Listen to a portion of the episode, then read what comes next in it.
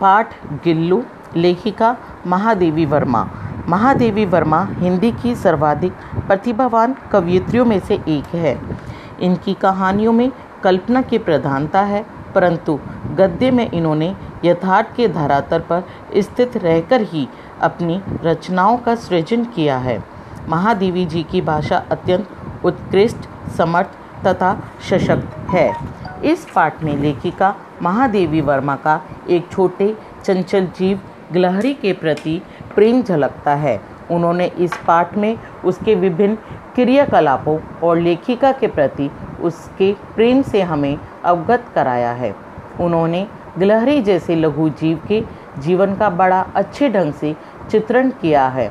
एक दिन लेखिका की नज़र बरामदे में गिलहरी के एक छोटे से बच्चे पर पड़ी, जो शायद घोंसले में गिर गया होगा, जिसे दो कोए मिलकर अपना शिकार बनाने की तैयारी में थे। लेखिका गिलहरी के बच्चे को उठाकर अपने रूम में ले गई और कोवे की चोट से घायल बच्चे का मरहम पट्टी किया। कई घंटे के बाद मुँह में एक बूंद टपकाई जा सकी। तीसरे दिन वह इतना अच्छा हो गया कि लेखिका की उंगली अपने पंजे से पकड़ने लगा। तीन चार महीने में उसके चिकने रोए, झब्बेदार पूंछ और चंचल चमकती आँखें सभी को आश्चर्य में डालने लगी। लेखिका ने उसका नाम गिल्लू रखा। लेखिका ने फूल रखने की एक हल्की डलिया में रुई बिछाकर तार से खिड़की पर लटका दिया, जो दो साल तक गिल्लू का घर रहा। गिल्लू ने लेखिका का ध्यान आकर्षित करने के लिए लेखिका के पैर तक आकर सर से पर्दे पर चढ़ जाना और फिर तेज़ी से उतरना। वह दौड़ लगाने का काम तब तक करता जब तक लेखिका उसे पकड़ने के लिए ना उठती।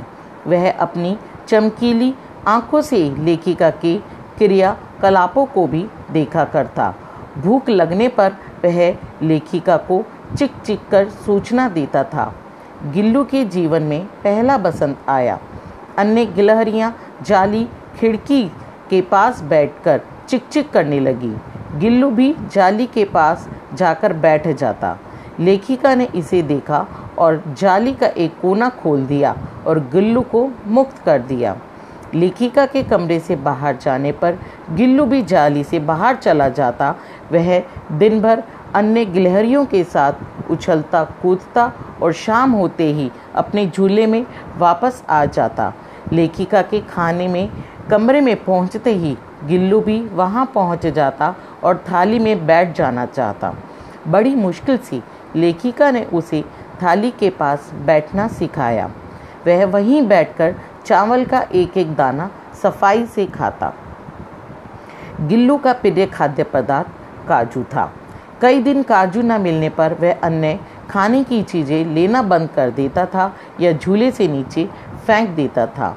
इसी बीच लेखिका मोटर दुर्घटना से आहत हो गई, जिस कारणवश उन्हें अस्पताल में रुकना पड़ा। उन दिनों गिल्लू ने अपना प्रिय पदार्थ काजू लेना काफ़ी कम कर दिया था। लेखिका के घर लौटने पर वह तक्के पर सिरहाने बैठकर अपने नन्हे पंजों से लेखिका के सर और बालों को हौले हौले सहलाता और एक सेविका की भूमिका निभाता। गर्मियों में वह लेखिका के पास रखी सुराही पर लेट जाता था और ठंडक का एहसास करता था। चूँकि गलहरियों की उम्र दो वर्ष से अधिक नहीं होती, इसलिए उसके जीवन का भी अंत आ गया। दिन भर उसने कुछ खाया पिया नहीं रात में वह झूले से उतरकर लेखिका के बिस्तर पर आ गया और ठंडे पंजों से उनकी उंगली पकड़कर चिपक गया। लेखिका ने हीटर जलाकर उसमें उष्मा देने का प्रयास किया, परंतु प्रयास व्यर्थ रहा और सुबह की पहली किरण के साथ वह सदा के लिए सो गया। लेखिका ने उसे सोन जूही की लता के नीचे समाधि दी। सोन जूही में एक पीली कली को देखकर लेखिका को गिल्लू की याद आ गई। इस पाठ में हमें लेखिका के पशु पक्षियों के प्रति संवेदनशील, अगाध प्रेम और आत्मीयता का पता चलता है।